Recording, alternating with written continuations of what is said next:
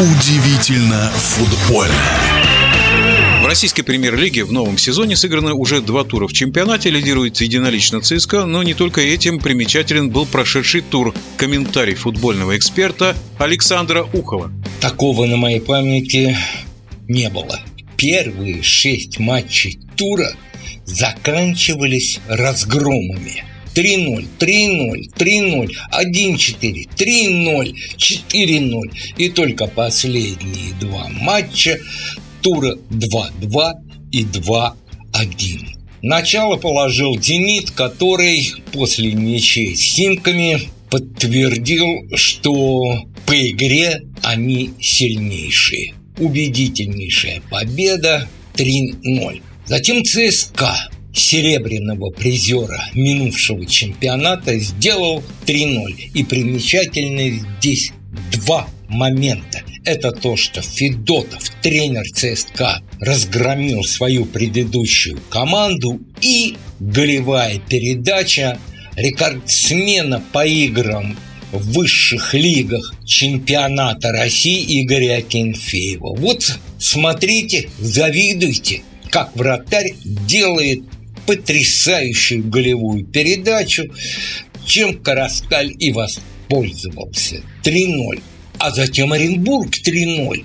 И три мяча забивает парень, который еще три года назад играл, ну, можно сказать, в полулюбительском чемпионате Крыма. Сычевой. Хет-трик вышел во втором тайме и трешечку положил. Любопытно здесь вот, что он сказал, что он будет менять фамилию. А то его все обзывают, как он говорит, Сычев, Сычев, а я не Сычев, а Сычевой.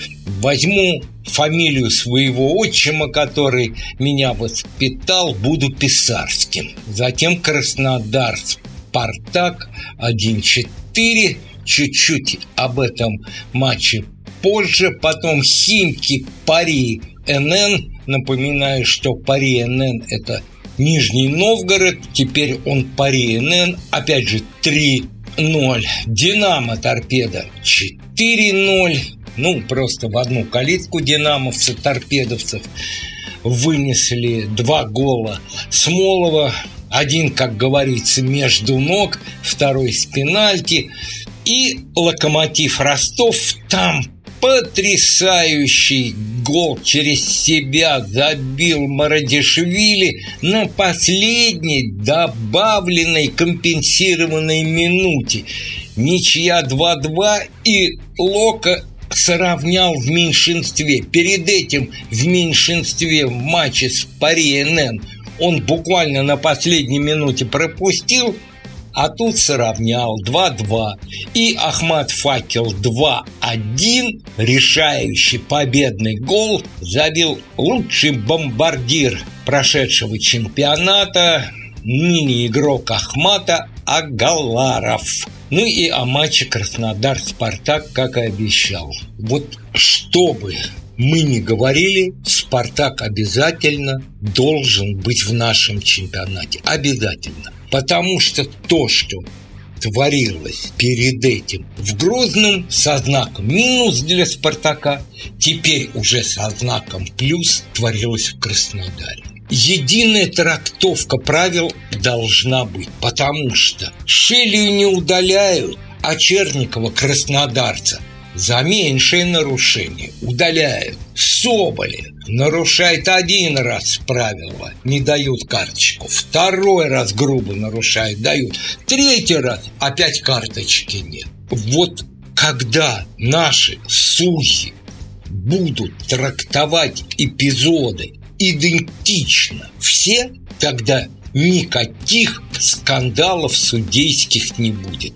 А пока скандал, Краснодар говорит, что он будет ВСК подавать. Давайте подождем решения, но думаю, оно будет таким же, как и после матча Ахмат-Спартак, когда ни одна претензия спартаковцев не была удовлетворена. Чемпионат начался весело, ярко, в лидерах Федотовский ЦСК, я уже как-то говорил, с такой фамилией ЦСКА должен быть в лидерах. И так оно и есть. Ну, а далее очень плотно, плотно, плотно и без очков две команды – Урал и Торпеда. Обе после этих двух туров, прямо скажем, своих болельщиков огорчают. Хотя надо, конечно, отметить, что торпеда играла с серебряным и бронзовым призерами минувшего чемпионата. Для новичка РПЛ это, конечно, тяжелое испытание. В нашем эфире был первый вице-президент Федерации спортивных журналистов России Александр Ухов. Удивительно футбольное.